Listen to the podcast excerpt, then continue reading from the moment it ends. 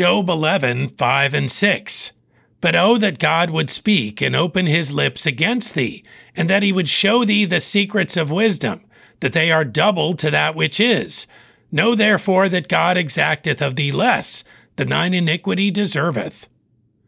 Another friend of Job, Zophar, speaks up about his affliction, and he has a lot to say.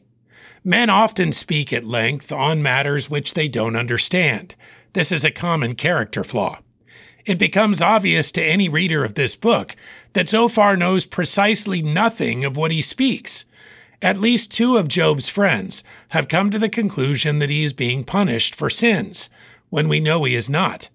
Zophar doubles down, saying essentially, God is going easy on you.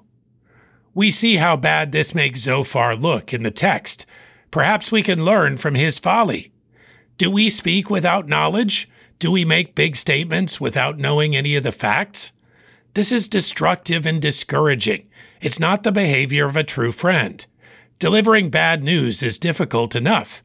Let's not deliver ignorant opinion in place of the news. Job 11, 5 and 6. But oh, that God would speak and open his lips against thee, and that he would show thee the secrets of wisdom, that they are double to that which is.